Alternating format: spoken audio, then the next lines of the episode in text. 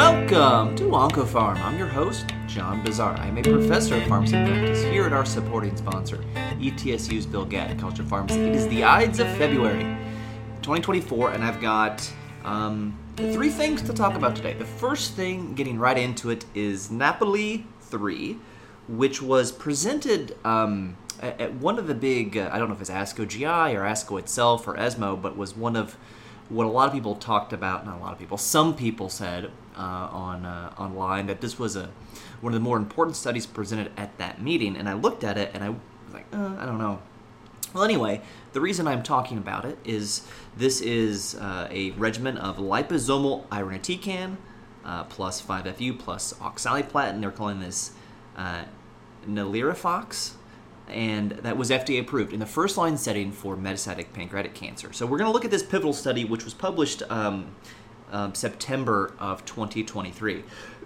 so a couple things about in general, and I have a, a podcast. I'm going to say two years ago, which means it was probably four years ago, uh, going over kind of the history of metastatic pancreatic cancer treatment. So first, we had gemcitabine was better than 5-FU, and that uh, was established based on the primary endpoint of quality of life, but also showed an overall survival benefit. And that median OS was like six to seven months. Okay, and then we get gemcitabine plus nab-paclitaxel. Phase three study more than a decade ago beat gemcitabine with a median OS of nine versus seven months, roughly. And then we get FOLFIRINOX versus gemcitabine, showing a median OS of like 11 and a half months versus seven and a half months. So, an easy way to think of it is we have had three first line regimens for metastatic pancreatic cancer. FOLFIRINOX for those with the best performance status, so maybe your ECOG performance status zero. Gemabraxane, which is better than gemcitabine, um, but uh, you know at least if you do a cross trial comparison, not as effective as FOLFIRINOX. 11 months plus or minus versus 9 months plus or minus, median overall survival. And then you have gemcitabine by itself, maybe for your ECOG 2. Uh, you know, it does have some quality of life benefit, certainly, but is you know certainly appears to be the least effective. And we're doing that dangerous cross-trial comparison, but both FOLFIRINOX and gemabraxane have both been compared to the same active comparator of gemcitabine. Um, now we're not supposed to do this, but everyone's kind of said FOLFIRINOX is going to be what we give to folks, the fittest folks with metastatic pancreatic cancer. And then you have gemabraxane for progression, or those that you don't feel good about their performance status.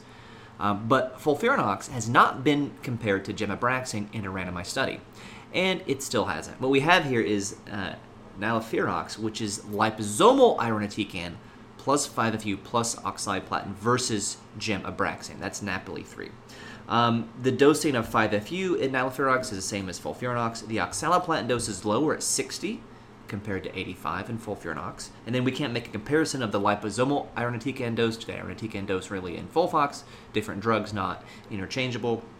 However, the, the, the liposomal irinotecan dose in NALIRIFOX is 50 milligrams per meter squared, which is lower than the liposomal irinotecan dose in its initial approval in conjunction with 5-FU and leucovorin, which is 70 milligrams per meter squared.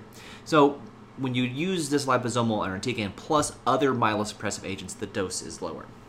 The first thing um, I do want to talk about here uh, is you know when you re- when you read a study like this, you want to kind of be careful of the hype, right? So the hype here is that liposomal irinotecan has uh, has greater, um, in this case, fivefold greater um, accumulation or distribution of the active metabolite of irinotecan SN38 into the tumor cells than conventional irinotecan. So it should be five times better. Okay, that's that's the hype going into this. Um, and there is a, a phase two study uh, with NALIRIFOX where the median OS, it's at, maybe it's a phase one B2 study, but the median OS was 12.6 months. Okay, and I've already mentioned that you know gemabraxane, you know the, the the pivotal study was like a median OS of nine months. So they designed this study, assuming that the NALIRIFOX arm will have a median OS of 12 months, and that gemabraxane will have a median OS of nine months, and that they would need 750 patients to detect a hazard ratio of 0.75.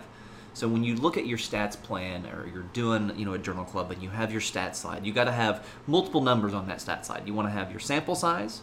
In this case, the power was 90% to detect the effect size, which is that hazard ratio of 0.75, which you can think of as a 25% effect size. Okay, it's not exactly a 25% effect size, but we'll dumb it down and simplify it for me. And that that's kind of the design here. All right, so we need 750 patients to detect a modest improvement in the risk of death over time with nalfirox. So if we cut to what they did, they um, they quote.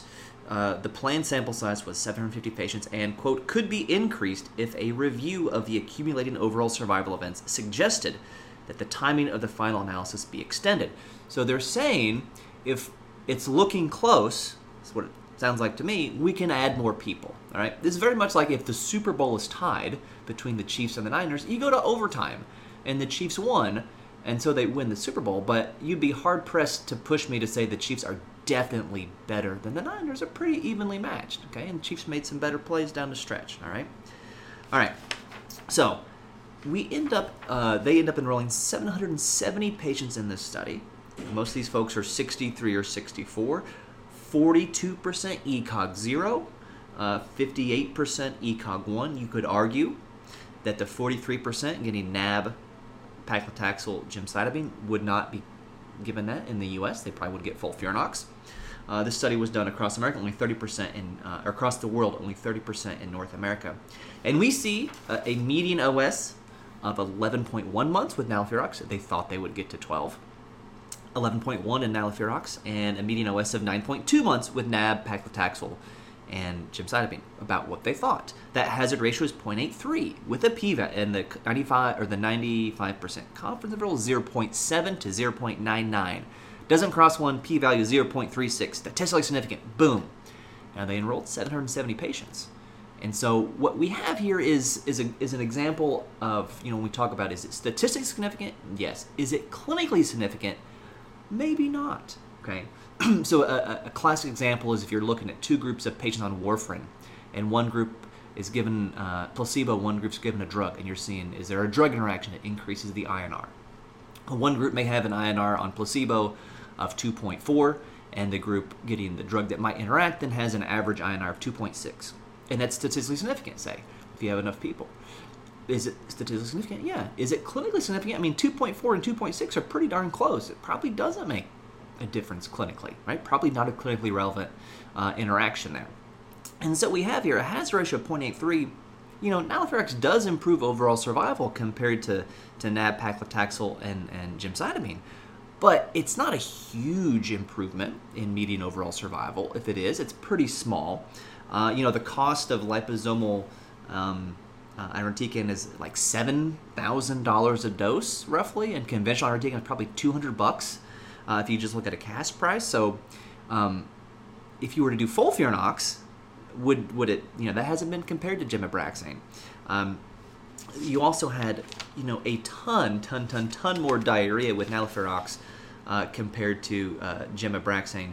If you just look at the um, the publication, they say 20% versus 5%. That's grade 3 or 4 diarrhea. All diarrhea is 71% versus 37%. So a lot more diarrhea for these patients. Um, and, and this is a, you know an example of something we don't talk a lot about when we critique primary literature, but this is an example maybe to say that is overpowered.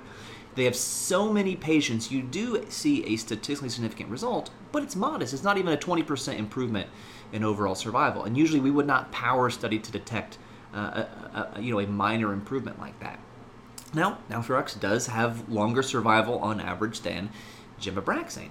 Does that mean that nalfirox should be used instead of FOLFIRINOX? I don't think so. Not based on this. If it had, if nalfirox had, you know, doubled the overall survival, then I would be impressed. This, I'm not impressed. All right, so that's Na- Napoli 3. the next study I want to talk about is the POUT study, which uh, is either named after my preteen daughter hearing no uh, at bedtime uh, when she's supposed to go to bed, um, only wants to stay up later to, to watch TV or do something.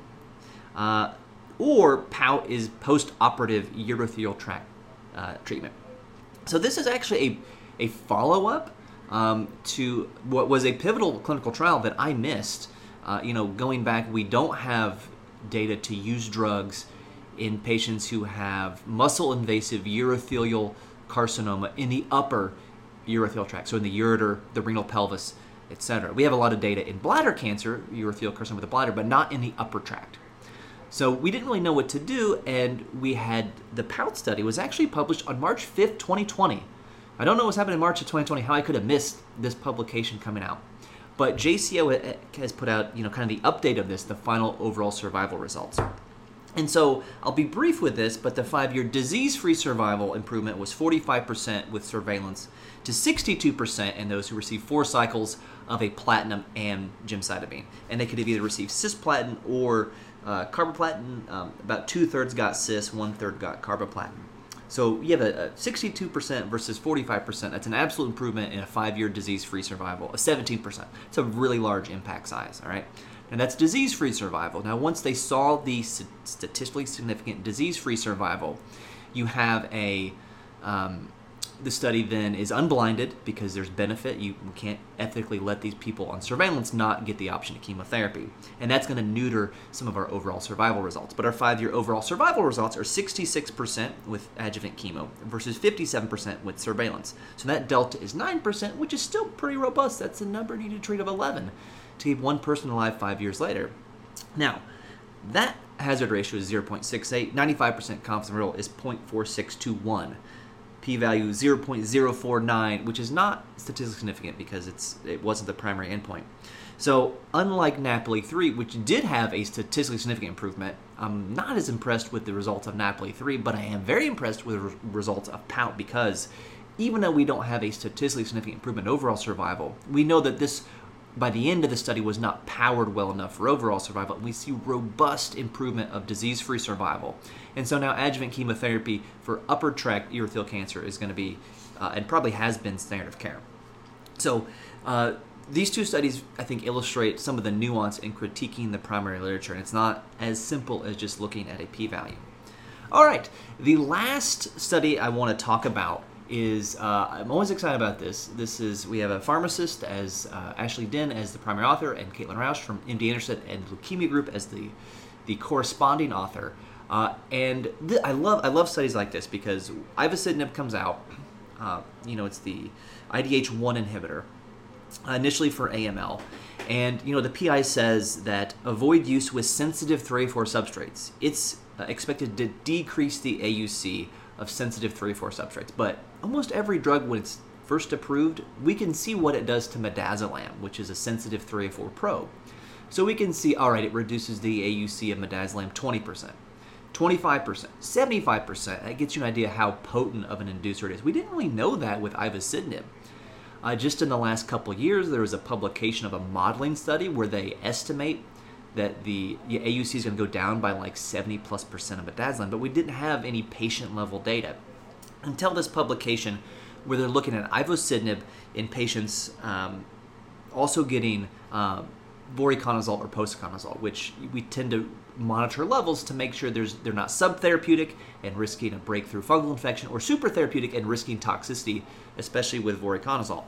So, um, you know, this is a, an observational study, 31 patients uh, and they got 78 levels, and 60% of them were subtherapeutic, uh, and that's a lot higher than what they see in patients when they were not on ivosidenib with their their voriconazole or their uh, with their um, posaconazole.